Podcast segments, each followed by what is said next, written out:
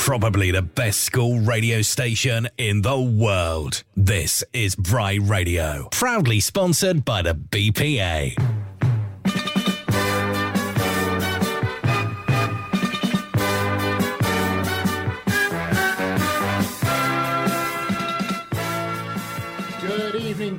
Bry Radio listeners, and welcome to the inaugural episode of Sports Talk, your fortnightly show detailing all the best of Bryanston and global sport.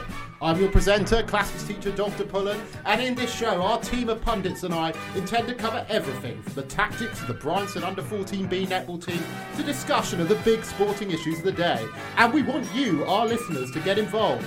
You can do this throughout the show by texting us on double six triple seven or even calling in on zero triple three triple five two triple five. To kick off this brand new series, we have a jam-packed show. Our Bry sport-related focus for the week is football and netball, and to that end, we have a punchy interview with Bryanston football pioneer and first eleven coach Mr. Sangrajka, reviews and sound bites from all the best football action and the of the Bryanston playing fields from the last week.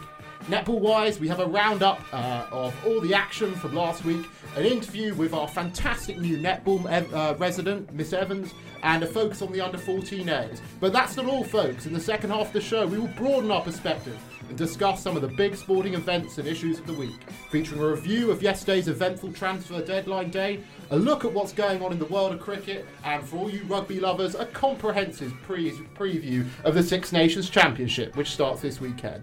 But that's enough from me. Let me introduce you to our wonderful first team of pundits for this inaugural episode. On my right here, I have fellow Shaftesburyan and Ben, Mr. Ben Wills. So, uh, Ben, do you want to just introduce us to yourself and some of your sporting interests? Hello, everyone. Um, I'm Ben. I'm in Shaftesbury with Dr. Pullen. Um, uh, I love playing a bit of hockey. I play first team hockey for the school, and I, I love football. Not that great at it, but I, I, I, I like to talk about it. Like to talk about it. So today, Ben is hopefully going to be taking the lead on our chat about the frills and spills of transfer deadline day. Um, from yesterday. And on my left, I have our producer and hopefully part time football pundit, Mr. Sharon. Good evening, everyone. It's a pr- pleasure to be with you. Nice to hear from you, Mr. Sharon. So, to kick off your, our show, we're going to start with what I hope will be a fortnightly uh, feature, which is Match of the Week. And this is a Bryanston Match of the Week, of course. And who else could it be after a stonking 5 1 win uh, against Sherborne on Saturday? But the Bryanston first 11 football. Uh, there were in this game some uh, two goals for Tom Johnson, one for Ahmed Shehu, and one for Captain Phil Neal to turn around the horrors of their defeat uh, to local derby rivals Canford uh, on the Saturday previously. And we're going to go straight in with a punchy interview from their coach, Mr. Akshay uh, Sangrajka, who has some great words to say on their team and football on Bryanston generally. So, Mr. Sangrajka, thank you very much for joining me here in the cafe to talk a little bit about Bryanston football. You're welcome. I just wanted to kick off um, with you as something of a pioneer of Bryanston football. How, what, what will be your comments on its move from the fringes of the Bryanston sporting sort of uh, setup right into the middle of things uh, for this spring term? It was um, both inevitable and a no-brainer. Uh, inevitable because the popularity of football worldwide, it is the world sport, uh, is reflected in the popularity of it among the boys. What is the one sport that in their free time they will go and play? Football. So it's a no brainer for that reason as well, because if we are not leveraging their interest in this such that they go and play it in their free time and we coach it to them, then what are we doing as a sport? If we're not giving them what they want, what are we? What is this all for? So it's it was inevitable. Yeah, as much as I love many other sports that take place in this term, I can support that statement about uh, its popularity. You know, you as on duty on Sunday, for example, all the boys want to do is head down to the pitches and take penalties or whatever. So why not? Why not bring it as a proper core sport for the spring term? Also, the, any snobbery between sports is, in my view, stupid. Yeah. Sport is just a game. It's just for fun. Yeah. So football is not better than any other sport. It's not better than hockey. It's not better than rugby. Yeah. It's just what our, our boys want to do, or many of our boys. Yeah. So we should offer that. Yeah. them that choice. A- And equally, I- you know, you, you've you've been a big uh, a big fan of women's football as well, and its development at Bryanston. How do you feel about that becoming more of a core sport this term as well? Yeah, girls. Um, the boys won't like me saying this, but girls football, in my experience over the previous years, I'm not coaching it this year, um, was very, very good, um, and possibly in some ways better than boys football. Here's why. Because they came to the sport relatively new, um, which means that A, they are full of enthusiasm to learn a new skill, but also they haven't been tainted by FIFA. so my experience is that the first week of boys football is getting them not to press triangle on the ball and play a perfectly weighted through ball, mm-hmm. which of course is nef- never perfectly weighted mm-hmm. when we play it. Mm-hmm. Um, and, and the girls just don't have that. So so you can coach them from scratch without these negative habits already having crept in. Mm. Well, I mean, you say that, but I think we've already seen some quite drastic uh, improvement uh, with your own team because uh, I watched a, a rather, it must be said, uh, sort of rustic performance by the first 11 on the first Saturday of term uh, against some tough Canford opposition, to be fair. But um, what a transformation within five days or whatever, a fantastic win against Sherborne. Uh, tell me, what were, the, what were the sort of building blocks of that transformation in such a short turnaround? So um, the the key is purely mental. It's what's in the boys' heads rather than what goes on with their feet. They're great footballers, and they always will be, um, and that and they will be for every game. But their mental attitude, their mental state changed rapidly from the first game to the second game. Um, and it's acting slightly more professionally, not sliding in for, for tackles, not being schoolboy in some ways, Yeah. but learning to act like men rather than boys Yeah. in the way that they play. Yeah. That was that was the key to the transformation. So, for those of us who weren't at this game, uh, it was an away, away match at Sherborne, right? It was an away match at Sherborne. Sherborne has a huge history of football. It's played football for many, many years, all through the school. It has professional coaches. Um, so they, they were always going to be the toughest in the local area. And, and you were playing their first 11? we were playing their first 11. There you go. Settle any, any naysayers who might be saying, well, they've, they've played one down a level. What were the sort of highlights of the, of the game? Any standout performances? Um, Yes, yeah, absolutely. So Ahmed has he was he was my man of the match. He normally has a boot that actively repels the goal, so um, anywhere but the net. Uh, but he managed to get his first goal of the term, so that was fantastic. And he's really found his feet um, and is playing wonderfully at the wing. Okay. Uh, Tom Johnson is on his fourth goal out of two games. He's incredibly quick, incredibly tenacious, incredibly annoying to the opposition defenders. Um, and so it's it's those scrappy goals that other people would have given up on, but Tom chases down a ball and, and converts it into a goal where really there didn't seem to be one. It's interesting you mentioned Tom Johnson because he's he's someone to, to mention in the in the context of this transition between sports. You know, as an all-round athlete, he shows that actually, if you have the skills, the requisite skills to be a good hockey player or a good rugby player, there is quite a strong degree that can be transferred huge, across. huge overlap. Huge overlap. That's why uh, the distinction between sport isn't really a thing. It's athleticism, it's Yeah. athletic ability, it's sporting ability. Yeah. Um, yeah, and then the last person you'd have to mention, of course, is Phil Neal, who's our captain, Okay. um, who is outstanding in just about every respect um, and can control a midfield um, and floats the ball through opposition when he dribbles. Um, he's brilliant. Sounds Pirlo-esque, perhaps. Or, Yeah, yeah, exactly. Old school. You Old went old school. Yeah, yeah, yeah. yeah. So, Good. so uh, would you mention any more names in the context of the team moving forward as players to watch out for? or are those your sort of standout three? Those those three are of course stand out. I've been really impressed by Tom Pike in defence and um, Logan in goal. Yeah. He's fearless, can, can kick the ball miles. You know how Ederson sets Yeah. for Man Yeah. City sets Yeah. up goals with his, with a free kick or whatever, um, just from his box. Um, It's such a Logan key- can do that. For, for schoolboy football, I feel it's such a key having you know a decent all-round athlete in goal, not Yeah. someone who's just gonna leak leak all afternoon. No, basically. no, we can we, we trust Yeah. and rely on Yeah. him, and Yeah. so there's no fear that if the ball gets past you, there'll be an easy goal. He's totally reliable, but also great in attack, which you can't say about many goalies that they're a, a real attacking force, but you can say about him. So, final sort of question, uh, Mr. Sangrajka. What, what are sort of uh, what are some realistic expectations for this team for the rest of the season? I mean, are we are we looking at a, a potential overall positive in terms of results, or Well, look, I know the school may or may not be moving towards a more results focused Yeah. uh, atmosphere and are we winning and all of that. I don't care. Um, yeah, I have what I really like to see is our boys playing their best football, and more importantly, as um, as individuals with personalities and characters, uh, with determination, with grit, with helping each other, supporting each other. That's all I care about. I don't, really care what, what results care. Well, thank you very much for those wise words, uh, Mr. Sangrajka, pioneer of Bryanston football and current first 11 coach. You're welcome. you. Best of luck for the rest See of the season. See you later.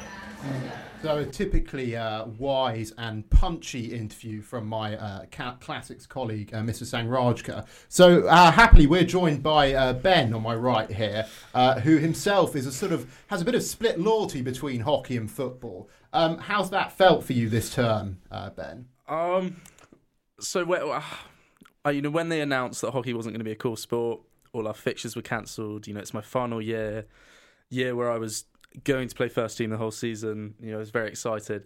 You know, when that ha- I was, I was very, I was, I was upset, and I didn't really understand the decision. Um, ha- thankfully, I know some football people might not be as happy, but they, I think they're both cool sports this term. Um, so we got our fixtures back. Uh, may that be a lot less because then you know timetables were booked and stuff. But um, no, I, I- think in a couple of years, definitely football will be the main sport at Bryanston. You know, it's definitely the most popular. I nearly didn't come here because we didn't do football. I mean, uh, that was honestly I thought about that.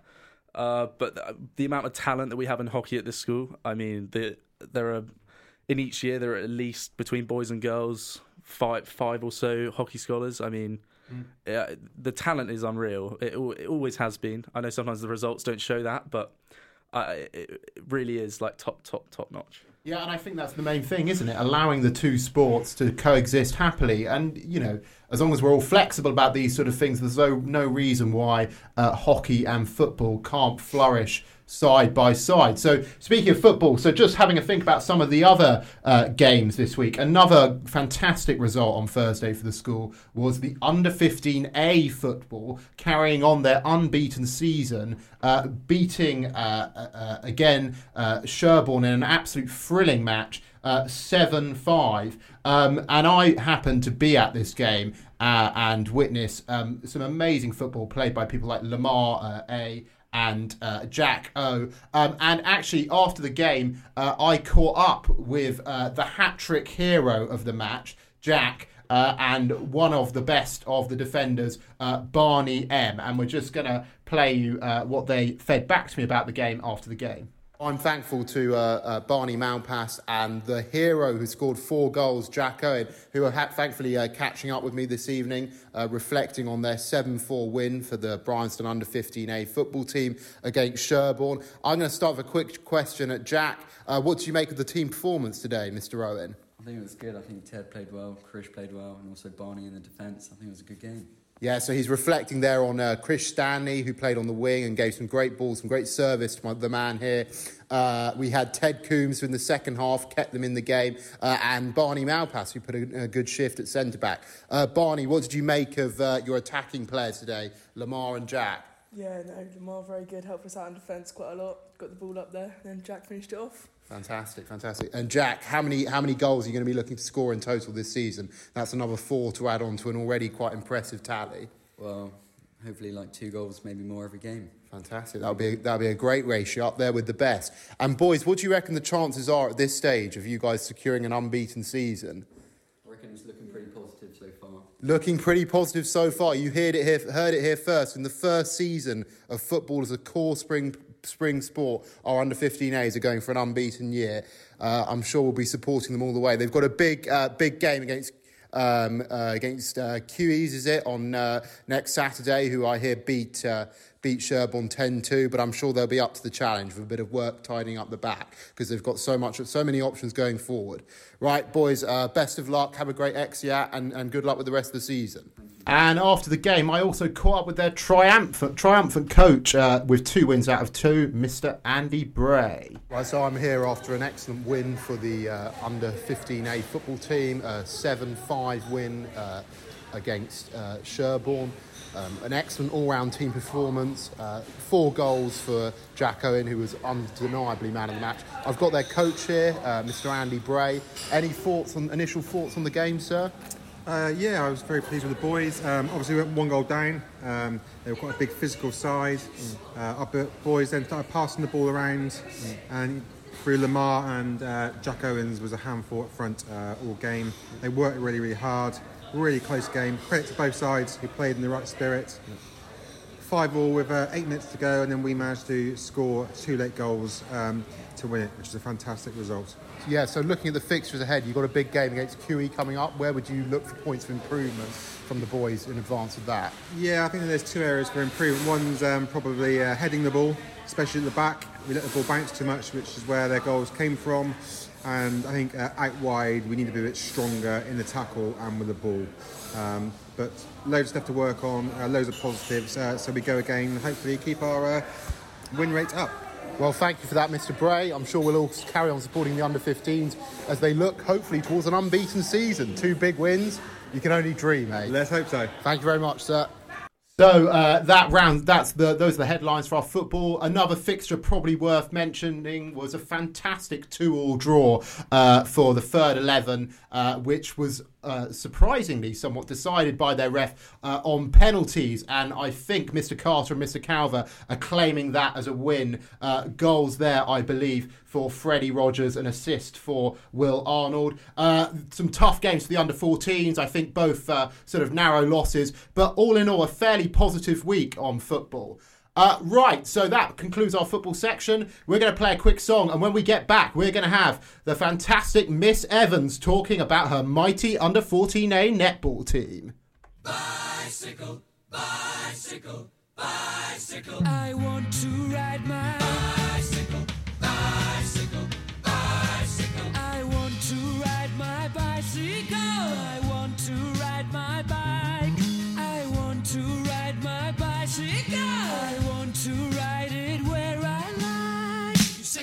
Say white. You say bar, I say bite. You say shark, I say him. And Jaws was never my scene, and I don't like Star Wars. You say Rose, I say Royce. You say God, give me a choice. You Say Lord, I say Christ. I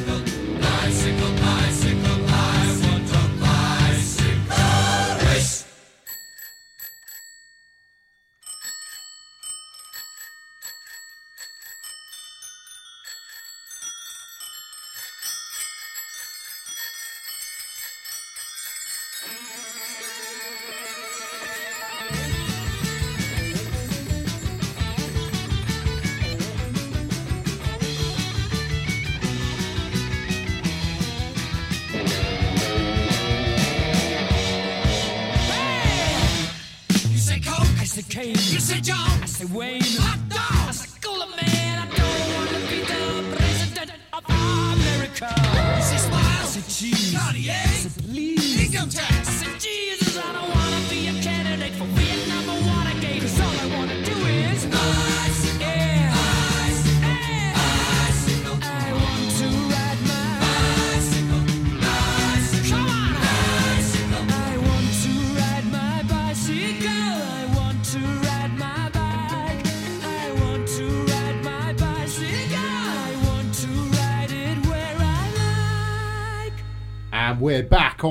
Radio. The time is 8.35 and this is the inaugural uh, episode of Sports Talk. I'm your presenter, Dr. Ben Pullen. I am accompanied now by uh, Miss Evans, our fantastic new uh, netball resident um, for this academic year. So Miss Evans, welcome to the show. Hi Ben, thank you for having me. It's lovely to be here. Nice to have you too. Is this your first time on radio? Have you done a bit of this before? Yeah, no, my first time. Never done anything like this before, so it's quite exciting. Okay, well, fa- hopefully we're talking about a topic that is uh, something you have something to say about. So, what are your early impressions of, of netball at the school?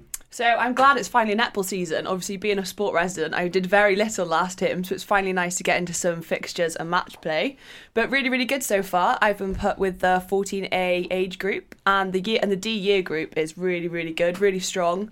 We've got a lot of depth throughout the A's and the B's, which means it's really good to have kind of um, competition between each team. So it's it's given us a really strong ability, and it, it's promising for the future to have such strong talent in that D year group already.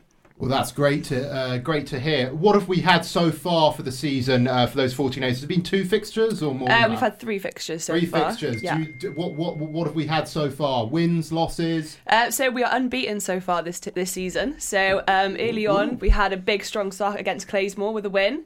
Uh, we then faced a draw against Kingswood, 22 all, and then we came away with a win against Parkstone on Saturday. Well, fantastic. I reckon we have one of your players, your captain Mima, talking uh, about that game against Parkstone. Let's see what let's hear what Mima had to say when, in conversation with Miss Evans about that game last uh, Thursday. So how was the game on Thursday against Parkstone? Um, the first quarter we were we got in the lead nine three, and then the other three quarters were really close, but we managed to come away with the win. So um, who do you think was your star player from the game against Um, Parkstone? I think Clemmy shot really well in both the A's and the B's, and so did Georgie. Uh, I think Elsa played really well, and it was really handy having her on the edge of the D. So big full team performance. Yeah, lovely. very very good. Thank you, Mima. We also have, I believe, confusingly, Jemima uh, from the same team uh, with her views on the match and the, the, the under 14A netball season going forward.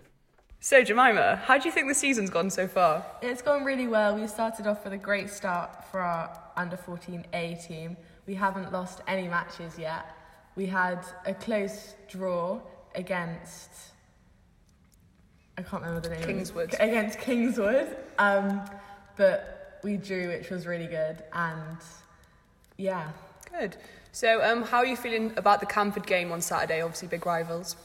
Um, I think as a team we're quite nervous to play them because they're obviously like Canford.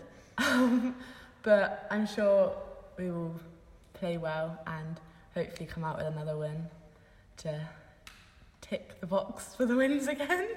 Oh, fair play to those girls for coming on radio uh, and talking about their sporting success. So, Miss Evans, uh, is this your first experience this Saturday of the big derby? Yes, I am looking forward to it. We have played Canford, Canford previously in a tournament, but this will be our first proper fixture against the teams. I'm very excited. And looking through uh, the fantastic website, uh, which I'm not going to mention, which is named after a, an item of clothing and is uh, uh, an abbreviation of something, uh, you have across the board netball. It's a big day of fixtures. I'm counting probably 20 odd fixtures. Um, can you give me an idea from from your observations? What other players throughout the year group should we be looking out for netball wise? Um, so across the year groups within our senior team, we've got kind of um, Finn Sale, who's been a really strong player this year. Obviously Evie, um, who was recently just, um, I think she dislocated her knee in the previous game, which means she'll be out for the rest of the season. But she was a big name and captain of the seniors. Moving down, we've got people like Fran in um, the under 16As, who's a really, really strong shooter. We've got Izzy Patel um, in the under 15As, which is a really strong character for the for the team. But obviously, I'm not being biased. We have multiple in the under 14As who are strong players. So for me, this team so far, we've had Mima, Jemima, the other Jemima. We've got three Jemimas in our team altogether, so not too confusing for me. And then our defence at the backs, we've had Freya and Ollie, who have been really, really strong. So, you know, all around for me, but 14 A's uh, are on top for me. Don't you also have, and I'm going to give a shout out to some of my D3 Latinists here, uh, the mighty Poppy and Georgie in the team as well? Yes, definitely. They're probably the two of our tallest players in the team and have been really, really good and strong so far. So, you know, Well, I'll let you have that. well, it's fantastic to hear about uh, such uh, the young, uh, you know, such talent coming through the school. I think it's exciting. All the old, more senior netball coaches must be excited to have a, a, a strong year group coming up for the school. Right, Miss Evans, thank you very much uh, for talking to us about uh, Bryanston Netball, um, previewing what should be a really exciting season for not only the under 14s, uh, but uh, above and beyond as well. We're going to cut into a quick song now, and when we get back, we are going to have Mr. Hugh Fraser uh, and Mr. Ben W back on the show and talking about more worldly, uh, sp- broadly, uh, broad world sporting issues. Let's call it that. Um, so uh, I'll see you in a couple of minutes or so.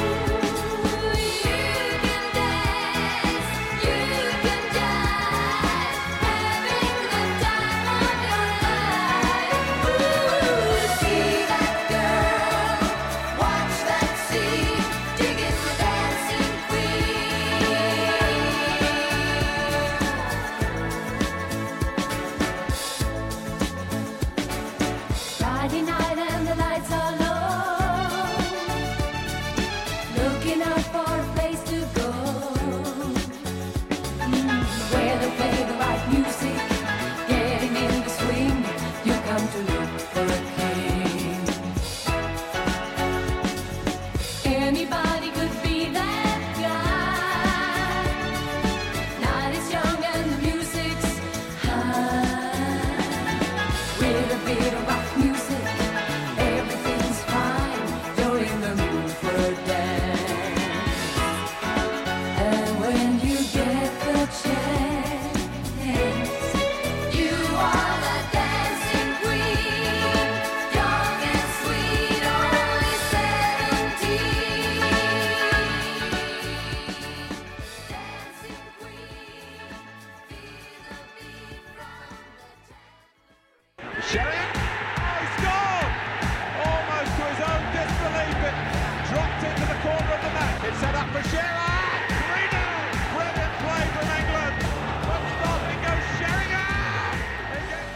so welcome to our world sports section, and I'm joined again by Ben W, uh, Mr. Sharon, and just into the studio, Hugh F, who I'll introduce properly uh, in a second because I'm not sure he's going to have that much to say uh, uh, on football. Uh, and I'm going to turn to Ben here and talk a little bit about uh, the big event yesterday, which was transfer deadline day. Now, um, a big event happening at the school equally. I wasn't able to pay that much attention to this, but what I did see, I believe uh, Everton have spent quite big. I believe Newcastle have spent quite big. I believe. Uh, uh, Aubameyang's off somewhere. Ben, Yeah. take it away. Tell us what, what are the what are the big headline deals uh, from transfer deadline day. Thank you, Dr. Pullen. Thank you. Um, so, obviously, Newcastle, their new owners, uh, the Saudi government. Well, can't call it that. It's like the Saudi business of affairs or something. Um, I mean, they've got 320 billion in the bank, so they've got a lot of money to spend. And this transfer window, they spent 180 million pounds. Can they save themselves from the transfer window? No, from the relegation. Can they save themselves? Because right now they're sitting at uh, bottom, third bottom in the league. Uh, uh, so yeah, so they spent uh, their first player they signed was Bruno Guimarães from Braz- he's Brazilian from Lyon in Liga. Uh, that was thirty-seven point eight nine million pounds, and then they signed Chris Wood, uh, the Australian striker from Burnley, for twenty-seven million pounds. that Um, seems an awful lot of money for a journeyman Premier League striker. Oh, well, I, I, I know. Is that I, the going uh, rate at uh, the moment? Well, I mean, uh, Chris, he's a good, he's a, he's decent. I mean, he's not insane. He's all right. He's very, you know, base level, base level. I, it's an upgrade, some people say. Um, but they also secured Joe Willock. He's consolidated his move to Arsenal. Uh, he was on loan there last season from from Arsenal to Newcastle, uh, and they that's twenty six million pounds. Uh, they've got Kieran Trippier's back in the Premier League, as so, a lot of English fans would be very happy to hear. Uh, from Atletico Madrid uh, for 13 million. How much game time has he actually had at Atletico Madrid? I, he's ha- he's had quite he's had a fair he's had a fair amount. Not not as much I'd say as he did in his prime day. Well, some would say his prime day. You never. This could be his prime days now. I mean, he's he's 31, so he is coming to nearing to the end of his career. But you know, I hopefully you see some good things from him. Um, and then getting onto the defence. Uh, I mean, Trippier is a defender, but he's a right back. They have signed, which was quite. I, I thought it was quite controversial because I knew they wanted they needed a new centre back. Um, James Tar- Sarkovsky, who plays for Burnley, was one of the big names that everyone thought he was going that was going to sign. He didn't. They went for Dan Burn, who is a left back from Brighton. From Brighton, a six foot seven machine. Yeah. Um, uh, that's a deal that was thirteen point five million pound fee was As a paid. Brighton fan, I, I, I, as much as I love Dan Burn, I'm quite happy about those numbers. To be honest, it's it's good. It'll be very good for the club. I, I think you'll do some good stuff in the summer with that money. Um, but you know, he's 29, English, proper. I mean, he's uh, he's a proper footballer. Like he, he does, he plays Brexit ball, as Yeah. as people like to call I it. like that. Uh, Old school lumpet football. Yeah, yeah, yeah, yeah. Um, and then uh, for a left back, they went for Matt Targett, who uh, I I think he's a brilliant left back. He's got speed. He's technical on the ball. He, he knows what he's doing on the foot pitch. That's from Aston Villa. Yeah. Um, and that's a loan transfer deal. So if they see what they like, a fee of around 15 million pounds is expected. Uh, but obviously, if he performs very well there this season, that that fee could go up. But the big question is, can Eddie Howe save them from relegation? I mean that Well, do you want to give us your your prediction for that? with the I mean with the upgrades, 180 million pounds. Yeah. If they, I, I think, I think it's like easy. Like if they don't win more games than they lose from now on, I, I, I don't even know what to. And the talent, Kieran Trippier isn't going to play in the championship. I, none, none of these players are. I, I mean, they, they. Yeah. The one thing I would say about that, who would you say is the biggest name out of that lot? Trippier. I think from an English fan, Trippier. Def- I mean, everyone loves him. Um, but uh, the biggest name is Bruno Guimaraes Guimaraes. from Liga. He, I think, he had the second best uh, like passes leading to goals. Uh, very good defensive. He is a defensive midfield, but uh, he very uh, lots of big clubs were looking for him this summer. Yeah, I'm just you know I'm just looking back to the Man City takeover, and I seem to remember one of the first signings they got was Carlos Tevez or something Yeah. like that. Is there? A, I'm surprised Newcastle. I thought with all that money being pumped in, they might get one big name, huge name. A hu- I, I, I just think the situation they're in, no huge names want want to go there. I, know n- none of the the massive names of football. I- Next season, I think definitely. I, I- they I, they are going to be the next massive club Yeah. in the world, world football. Okay. Um, well, well, they've got all the pedigree, haven't they? I mean, it's high It's- time. it's in their that hands now, I mean- the, the Geordie powerhouse of football Yes, came, yeah. back. Came, came back. I mean, they've been in the doldrums for a long time, and I guess Mike Ashley and Sports Direct probably have something to say about that. Probably, probably, yeah, definitely, definitely. to answer yeah. Um, right, moving on. The next next club that they didn't spend the second most, but I say it's probably been, in my opinion, I think they've done Everton have done incredibly well. Uh, new appointment Frank Lampard, Mm-hmm. obviously coming off not the best time at Chelsea. Yeah. I mean, that was his first managerial job. Yeah. He didn't expect to get it. Uh, he got it. Yeah. Uh, I, I love the man. I think he's he's the biggest legend of Chelsea. I'm not a Chelsea supporter, but Mhm. I think I think he's incredible footballer. Mhm. He tactically very good as well. Mhm. Um, and as soon as he came in, the first person he went for, another London team. Uh, well, a rival to Chelsea. He they went for Dele Alli from Tottenham for a tree, free transfer. I mean, when he first started playing football a couple of years ago, when he came from MK, MK Dons to Tottenham, he was the next big teenager in football. I mean, in English football, Uh, everyone thought he was going to be, and he played very well. But then, did, didn't put the effort in on the field and off the field. Didn't have the right attitude. things fell off for him a bit. But I, I think that's a, a very good signing. I think he could, if he comes back into good form, I think he could do a lot. Well, absolutely. I mean, you say, I mean, I mean, he was in his early career, right, or not that long ago. He was being likened to his new manager Frank Lampard, right, as a as a goal scoring attacking midfielder. Yeah, uh, which he was at one point, but um, definitely not not now. No, Um, and I don't know. I seem to remember Mourinho and him maybe didn't see eye to eye. No, no, no, they didn't. I mean, I think a lot of players probably don't see eye to eye with Mourinho. They're a very bold character. Um, another signing Everton made, um, a Ukrainian, which I, I actually I had I didn't realize this. I didn't know this this had happened, and I was looking up earlier and I saw it. Uh, Vitaly Mykolenko, um, 22 year old Ukrainian. Um, he's played a lot. I, I, I saw him in the Euros. I saw he he's a left back um, from Dynamo Kiev, and a fee of twenty one point five million pounds, which is a lot. I mean, especially for someone who plays for Dynamo Kiev in the Ukrainian league. I, I think that's one of the biggest fees paid to a club from there. Yeah, I mean, not exactly a household name. It has to be said. No, no, no, no, not at all. Uh, but it'll be interesting to see. I think he's already played one game for them, uh, but I, I, I haven't I haven't heard too much about him. It'll be it'll be interesting. And then the third one, which I'm so happy about, I thank I thank God. I mean, Donny van de Beek from Man I mean, what a waste. Mhm. I uh, every. And then I I mean, Ole Gunnar Solskjaer, Ole, Ole Gunnar Solskjaer didn't play him, and everyone was angry at him about that.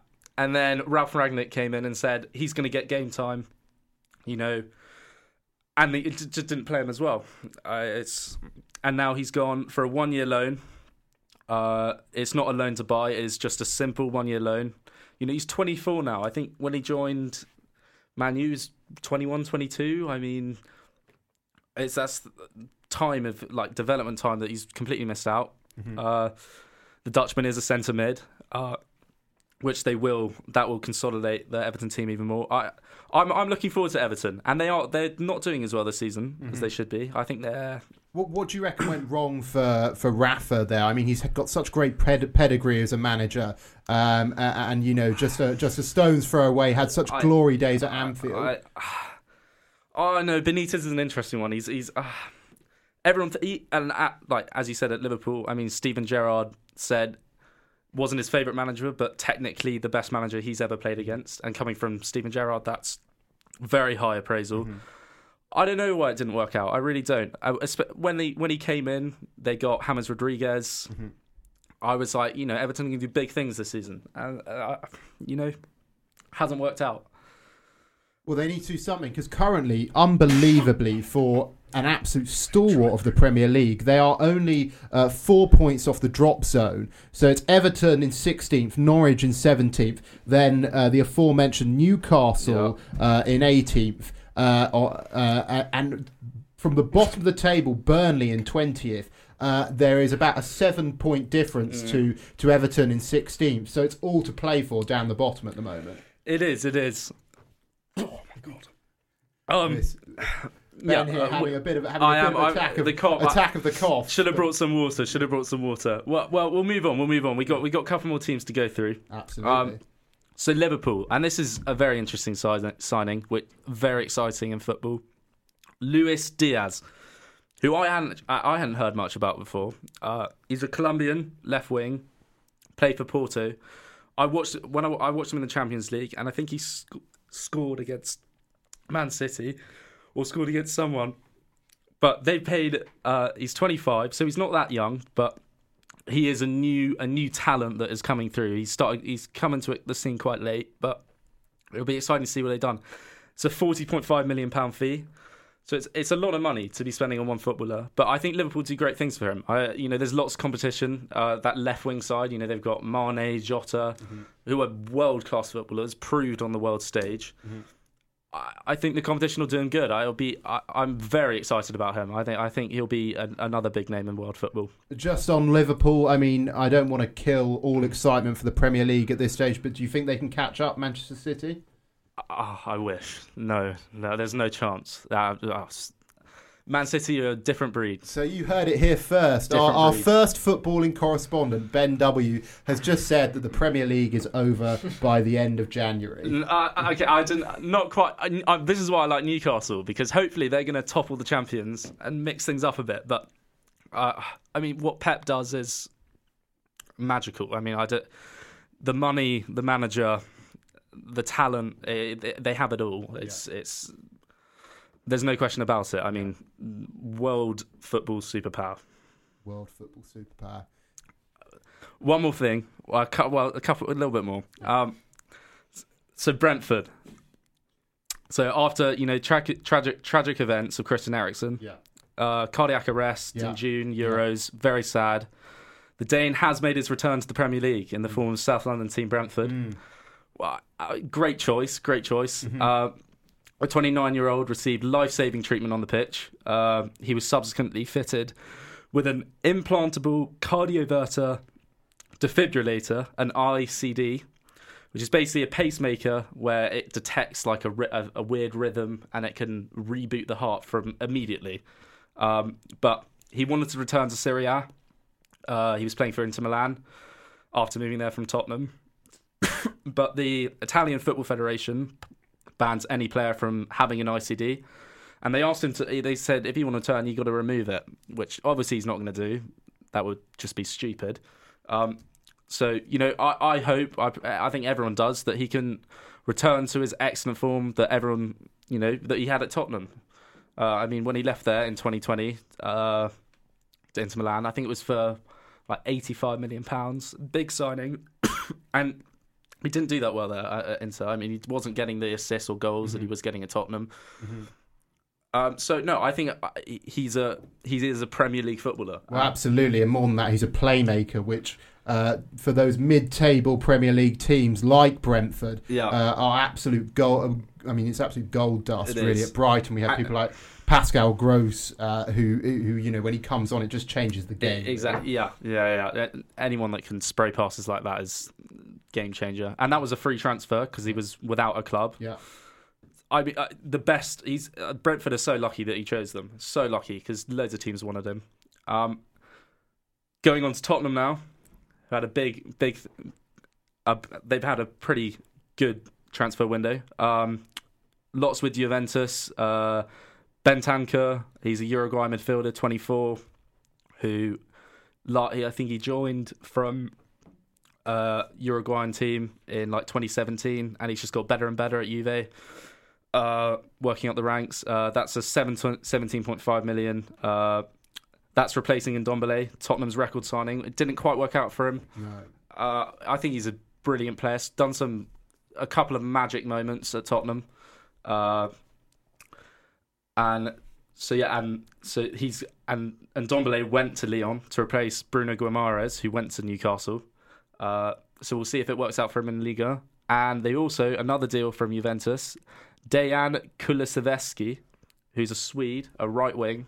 Uh, he's 21, and that's a loan to buy option. And they've agreed on a nine million pound transfer uh, clause, but that can go up depending on his performance to an expected fee of around 25 million pounds. So a lot going on with Tottenham and Juventus there.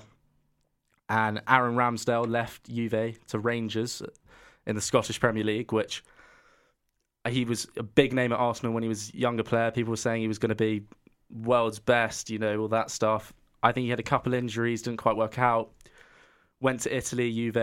I don't think it hasn't been magical there either. But I, Scot- Scottish football is a different, a completely different brand. I Mhm. mean, uh, hopefully work, things will work out from there. Last two teams, Burnley. Obviously, Chris Wood went uh, to Newcastle. They don't have an out-and-out striker, so they signed for Wout Weghorst, uh, the Dutchman, centre forward, played for Wolfsburg in the Bundesliga. Twelve million pounds. He's proven himself for Wolfsburg. Uh, I, I, he's a decent striker, very similar to Chris Wood. You know, I, I, there's, I don't think there's much difference between them. Uh, but they've, you know, that's thirteen million pound profit. I Sean Dyche needs a needs a big man up top with the way he plays. yeah, he does. He a strong man, and uh, yeah, a, a big Dutch is definitely what they need. Uh, and then Man City, uh, last club. Last Uh, but not definitely, definitely not. definitely least. not least. I, they haven't been obviously. Summer Jack Grealish had a massive, massive window. Um, they've only spent 14 million on one player, Julian Alvarez. Uh, he's a 22 year old striker for. He's an Argent- Argentine. Uh, he played for River Plate FC, which I think they basically dominate the Argentine league. Don't know much about Argentinian football though. Yeah, could be wrong there. Could be wrong. Uh, it's 40 million pound fee. Tweet. Uh, don't be sure to text in if you want to correct. Uh, Ben Yeah, yeah, yeah. I might be. I might be. Any bloopers on air can very much be t- corrected by I, text. I need to do my research into some Argentinian football. Um, and there's a couple of names that have left the Prem, which uh, Maitland Niles has gone to Roma from Arsenal. Aubameyang, free transfer to Barcelona, because you know they really need some help. Barcelona, I, I do feel quite sorry for them. They've gone from being everyone knows them, the world's best club, like insane, to their front three uh, being uh, people that you don't really even know. I mean, but so they've got uh, they've got this uh, transfer window: Aubameyang Fer- from Arsenal, Ferran Torres uh, from Man City, who is going to be world class talent, already is, uh, and Adama Traore from Wolves, the team I support. Mm. Um, quite happy he's gone, to be totally honest. I liked him, but he's pretty useless. Um, let's see what he does at Barcelona. I mean, he came through their academy. Hopefully, he'll get back into swing. I mean, yeah, he's gone. The super sub's gone. Um, uh, Anthony Martial left Manu. Obviously, everyone thought was going to be Anthony Martial. You know that he was going to be insane, but didn't quite work out on Manu for him. Well, they also thought Ole was at the wheel. Dot, dot, Well, dot. yeah, yeah. Uh, he's gone to Sevilla. Good move, I'd say. Uh, Amad Diallo uh, to Rangers, which I think it's going to be a learning curve for him. I mean, he's a he, he's come through the Manu Academy. Quite a small guy. He's uh, Scottish football is is tough. It's tough. I, I mean, people say if you can do it on a windy, a rainy night in Stoke, try go do it on a snowy night in Aberdeenshire. Our I first mean, classic sporting uh, punditry cliche there uh, from Ben. Um, uh, Bryan Gil left uh, Tottenham to Valencia. It really didn't work out for him. Uh, I think that's a loan to buy deal. Uh, there's a fee in there. Don't know quite what it is. And Lo Celso as well, the Argentine, uh, leaving Tottenham to Villarreal. Um, so a lot, a lot going to the uh, uh, Spanish league. Um, that's, yeah, it's been a busy one. It's been a very busy winter transfer window. Uh, I mean, mainly because of Newcastle, but And what an excellent and comprehensive roundup of Oh. that that was uh, from from Ben. I mean, um, some stunning research and knowledge gone into uh, a blow by blow account of all the best and worst uh, of transfer deadline day. So uh, we're going to cut into a quick bit of Selena Gomez here, and when we get back, we are going to have Hugh F talking about cricket and rugby. I was walking down the street the other day, trying to distract myself, but then I see your face. Oh, wait, that's someone else. Oh, trying to play it coy, trying to make it disappear. But just like the Battle of Troy, there's nothing subtle here. Uh, in my room, there's a king size space, bigger than it used to be. If you want, you can rent that place. Call me an amenity. Uh, uh. Even if it's in my dreams. Uh. Ooh,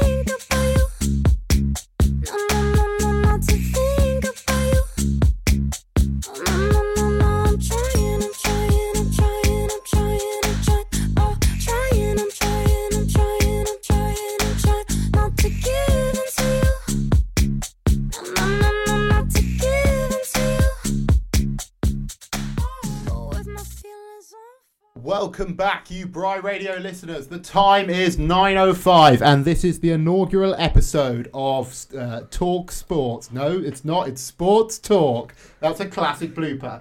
Uh, we would love you to get in contact with any feedback from the show, any uh, abuse for Dr. Pullen. Please do by texting us on double six triple seven, uh, starting your message with Bry, or even for you really bold listeners, calling in on zero triple three triple five two triple five. We are here till D bedtime, pretty much there or thereabouts, uh, and I have got. Uh, from my own boarding house here, another Shaftesburyan who I know for a fact is an absolute fanatic uh, of the two sports we're going to be talking about. Starting off uh, with the egg shaped one, that's rugby, and it's back. It's the Six Nations Championship, the best uh, rugby competition in the world. And there's a big, big uh, kick-off weekend of fixtures. I can see that Wales are uh, going to the Aviva Stadium in Ireland on Saturday to kick it off at 2.15 uh, this Saturday, the 5th of Feb. Then we have on presumably a wet, muddy, cold Murrayfield, the Calcutta Cup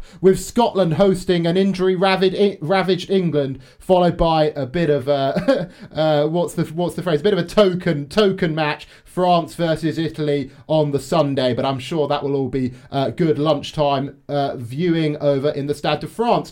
Uh, and I have here Hugh F to preview some of these games and the Six Nations Champions uh, Championship more broadly. Firstly, uh, Hugh, welcome to the show. Is this uh, your first appearance on radio before? This is my Bry Radio debut, yes. This is your Bry Radio debut. Well, we've had uh, your our second debutante today with uh, uh, Miss Evans talking netball alongside the more seasoned veterans of producer uh, uh, Mr. Sharon and Ben, our football correspondent. So, kick us off, Hugh. What are your? Do you want to start with uh, what you make of the first weekend fixtures wise? Well, I think the first weekend has some real classics coming up, including the Calcutta Cup, a resurgent Scotland ready to take on, a, as you said, injury ravaged England.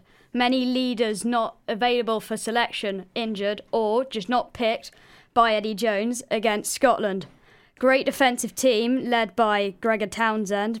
However, if they get into the set piece, there could be some real struggles for the Scottish. So you reckon the Scottish set piece is slightly weaker than their English counterparts? Do you? Yes, but if Scotland manage to cope with that and um, um, release Finn Russell and the Stuart Hogg out the back, then there will be some real fireworks. So, for those of you who are not as educated in rugby, those are the two uh, maverick playmaking backs of the Scottish. Finn Russell, famous for uh, the best and worst, uh, worst uh, of number 10 play, and Stuart Hogg, their talismanic uh, uh, uh, uh, fullback. Um, are they starting 10 and 15 this time round, Hugh? Well, Stuart, um, Finn Russell's the only 10 who've been selected in Gregor Townsend's squad, and you can't see past Stuart Hogg, captain, scoring tries from everywhere, safe under the high ball, British and Irish Lion. Mhm, mhm. Okay, and what about? I'm surprised you didn't kick off with with your beloved Wales uh, playing Ireland. What, what what do you make of that fixture up first? It's a tough gig for Wales going all the way to Dublin. Um, injury ravaged as well, losing many senior players. Dan Biggar, never captain before, but he's been named as captain. It's a real chance for youngsters to step up, such as Taine Basham and Christ Tshiunza, who made their debuts or returns in the autumn and have really looked to accelerate through. hmm And so are these are these players who have been doing well in Welsh domestic rugby recently? As well as you can get for Welsh domestic rugby, but on the Irish side, that isn't really a challenge. Many uh, Leinster have been winning um, trophies for fun recently, and Ulster have been putting up a real fight with James Hume, Mike Lowry, uncapped, coming into this tournament. But they've been ripping up trees and combining them with Leinster. That's going to be insane. They've been ripping up trees. That's a phrase we're going to have to hear more and more often, I reckon, on this show. Yeah, you're right. Irish uh, Irish rugby has recently been dominating, hasn't it? I, Leinster thrashed our local uh, club Bath a week or so ago. Um, so what about what about that third game of the weekend? France, Italy. Uh, the French, maybe people might tip for this championship. I don't know. What do you have to say about that? France are almost certainly strong contenders. Strong pack, flashy backs, lots of Toulouse players linking up. Um, you've got Dupont and Ntamack. You saw that they destroyed New Zealand uh, with their running game. And also with the Shaun Edwards defence factor, you can't see teams running in many tries, especially Italy. I mean, those that is a classic sort of French flair halfback combination, Dupont and Ntamack. What about Italy, Hugh? I mean, uh, for many years now, their sort of status as a Six Nation team has come under kind of continual threat. I mean, when I was your age, I remember sometimes they used to compete, but since then, in the particularly in the uh, you know from from 2010 onwards, it's been almost uh, a sort of downslide for them to now where they're really doing well if they get one win. Yeah, I don't think they've won a match since 2015. However, this may not be the year, but in, certainly in the years to come, this could certainly be the case. They've got a great young back row of Lamaro, the captain, who's only 21, 22, but also Negri, Steyn, Polledri. Mm-hmm. And then they've also got the wide men to be unleashed, organised by Paolo Garbisi, who's looked a real threat, including setting up a second minute score last year against the English, which no one will have seen coming. And have you had a look at the fixture list more broadly? Have you have you had a look at which fixture list potentially favours uh, uh, which team? Because obviously with the Six Nations, it depends so heavily on uh, where you play, home and away. Well, I, um, England face both um, Ireland and Wales at home, which okay. would usually be an advantage, despite this un- not particularly strong Welsh team. Yeah. However, the the match to look out for last match of the championship at the Stade de France. It could be the Grand Slam decider, England versus France. Well, what a day that will be! I mean, it's it's one of the great days of world sport. I reckon that final Saturday of Six Nations rugby, where you have all three games crammed into one long afternoon, a sporting feast just on England. Hugh, uh, you said, uh, uh well, we've both said that they're injury ravaged. There's been some slightly odd selection calls. What do you make of it all for them? I, I, they've got a very, very young team. Maybe Ben Youngs will be the only person with over 50 caps in the back line. However, it's really exciting. Exciting. You've got the likes of Marcus Smith, Radwan, Liner, mm-hmm. who can all, yeah, they've been scoring loads of tries mm-hmm. in the Premiership, looking mm-hmm. really sound defensively. Mm-hmm. But it could be where the leadership comes from as well in the pack, with mm-hmm. Both cap- previous captains Lawes and Farrell out injured. Mm-hmm. Someone has to step up, whether it's Maro Itoje, Tom Curry, or someone else. Yeah, well, I mean, it's almost a blessing in disguise, isn't it? This injury injury uh, list that Eddie Jones is facing. That Marcus Smith it looks finally set to get that run uh, as first choice ten that has seemingly uh, been long overdue. Uh, Hugh, before we move on to cricket, do you have any final words on, on the Six Nations? Any final tips for us, or games to watch out for, or players to watch out for? Um, well, last year the game um, the final match, Scotland versus France, that was electric. Tries everywhere. It stopped France from stealing the championship last minute, but that could be really good. It's the dark horses versus the tip favourites. Oh well, that that there you go. You heard it here first uh, from Hugh F. So much to look forward to with you know two months of uh, just sporting Saturday uh, awesomeness. Uh, to be honest. Uh, right, we're now going to talk uh, about a sport that is particularly close to my heart, with a theme tune in the background that is particularly close to my heart. This is cricket, and we're actually going to start off uh, funny enough, uh, with women's cricket, I reckon, uh, today, uh, because we are currently in the middle of uh, the women's ashes, and spoiler alert, our women are, thank God, doing somewhat better than our men, uh, who obviously had an abject 4 0 defeat in Australia, with very little to take home in the way of positives. But Hugh, I don't know how much you've been following this. It's been somewhat better for our women. I mean, helped by the rain a little bit, but capped off by a really, really strong uh, performance in uh, the flagship game, the Test match. Have you seen any of this or caught up on any of this? Yeah, and what an advert for women's Test cricket. So little Test matches have been played, and only this was the only one meant to be scheduled for 2022. But now England and South Africa are in talks for potentially another one. But as as I said, some great um, great performances. Heather Knight scoring 150 as captain, and Katherine Brunt, the veteran, picking up a brilliant fifer as England managed to save a draw in the final hour despite looking on for a win. Yeah, and I mean, yes, Hugh, Hugh doesn't undersell it there. Just to give you an idea of the, the conclusion of this test match, basically, uh, f- on the first innings, Australia had uh, a lead of about 50 runs thanks to Heather Knight, a uh, sort of phenomenal uh, uh, captain's innings of 160 odd not out. Then. Uh, in the third innings, declared on 216 for seven, leaving England uh, approximately 50 overs to chase down uh, 257. And here's where England finished. They finished 245 for nine with something of a collapse. Uh, from uh, 4 for 218 uh, to 244 for 9. So, in fact, at one point, England looked set perhaps to chase down what would have undoubtedly been, I'm sure, a record chase uh, for women's Test match cricket. I'm not going to bother checking that in Wisden. I'm going to call it here on air. Um, so, uh, Hugh, uh, you said uh, you talked about the advert for women's cricket. Are you more broadly a fan a fan of women's cricket and its place on the international sporting calendar? Yeah, it's it's really good cricket, really high standard, really great inspirations. You look at some of the skills on show, the ramps, the drives, Mm. the bowling. It's it can be incredible. And when you've got test matches with 80s, 90s, loads of wickets, the ebbs and flows, then how can you tell the difference between men's test cricket?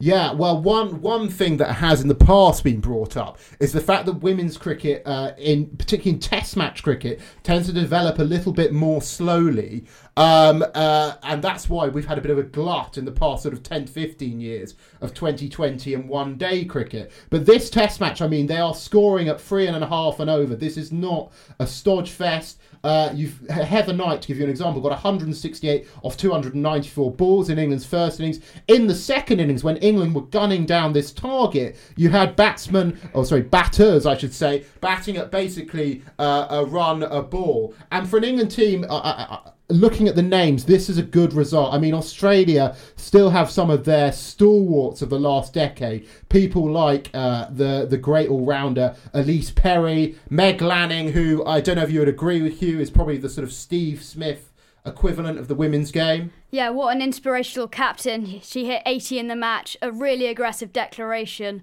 Lots of discussions about whether it was too early, too late, but it was perfectly timed.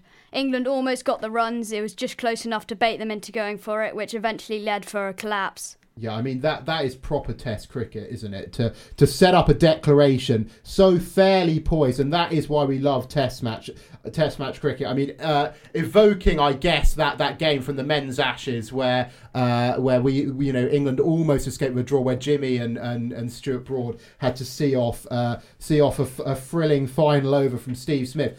I mean, Hugh. The oh, the one thing I would say about this women's Ashes format, I think it's great. I have to say, I do find the scoring quite quite difficult. Have you made head or tail of this?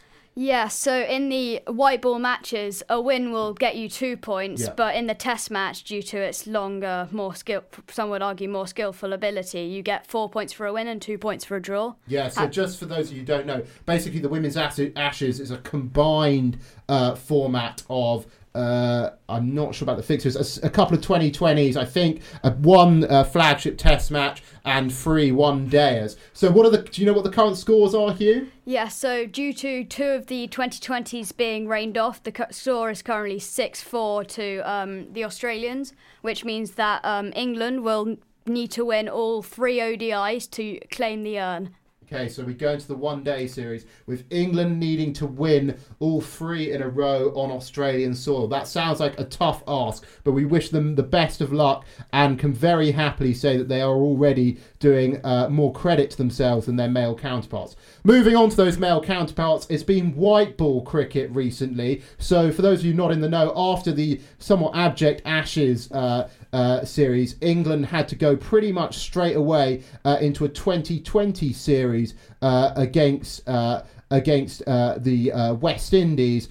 Which I believe they lost 3 2. Am I right, Hugh? Yes, that is right. Um, West Indies sto- s- won the match, the deciding match, um, but along the whole uh, tour they've dominated. Uh, Rovman Powell scored a wonderful hundred, and Jason Holder, he he he got a fifer in a 2020, was extremely rare, including four wickets and four balls. Okay, so and what what have been the key takeaways for that from England? Looking at the numbers, it seems like our, our death bowling somewhat let us down on a few occasions. Yes, which is interesting given that has previously been a strength as long as our batting, which we also haven't fired. And it's many of the um, white ball bowlers are um, present on the tour, given they didn't go to the Ashes. Mhm. They're missing Jofra Archer, but still, with the with the strength and depth of English cricket, you'd expect better. Well, yeah, and I mean, uh, there's another 2020 World Cup this year, right? So uh, we need to get that in order because you know. Uh, the last two World Cups, uh, uh, finalist and then uh, semi-finalist, is something we definitely need to sort out. This England generation, you'd expect uh, towards the back end now of Eoin Morgan's captaincy to come home with some sort of white ball trophy. Uh, what are your thoughts on that, Hugh? Yeah, given they've won the World Cup and the the amount of talent, the skills, the, the how far batsmen can hit the ball, such as Moeen Ali, Jos Buttler, surely they should be able to win a 2020 World Cup. Well, there you go. You heard it here first. And I think that's probably going to bring to an end our cricket section. A thank you, very a very big thank you to uh, uh, Hugh F there. And I think in general that brings an end broadly to our first uh, uh, uh, our first uh, sports talk uh, Bry Radio show. Thank you very much for listening. Uh, just a quick uh, roundup of things to come on Saturday. As we said, a huge block fixture against Canford uh, for the netballers. Uh, some football here and there. Hockey are in action. Rowing are in action. More broadly in the world of sport, I guess the Premier League will be coming back uh, next week. And that's about it, I guess. Um, so I look forward to seeing you for our next episode, which will be in two weeks' time uh, on the uh, Tuesday, the 15th of February. I would love if there are any students listening to this, to you, if you've been inspired today, to get in contact, detailing what sports you'd be interested in talking about. I want everything. I want everything from rowing to frisbee uh, to fencing. Do we do that at Bryanston? I hope we do. To, to fives, to squash, etc., etc get in contact with bgmp at bryanston.co.uk and we will get you on the show. Thank you very much to my pundits. It's been a pleasure having you all. I'm Dr. Pullen and I'll see you in a couple of weeks' time.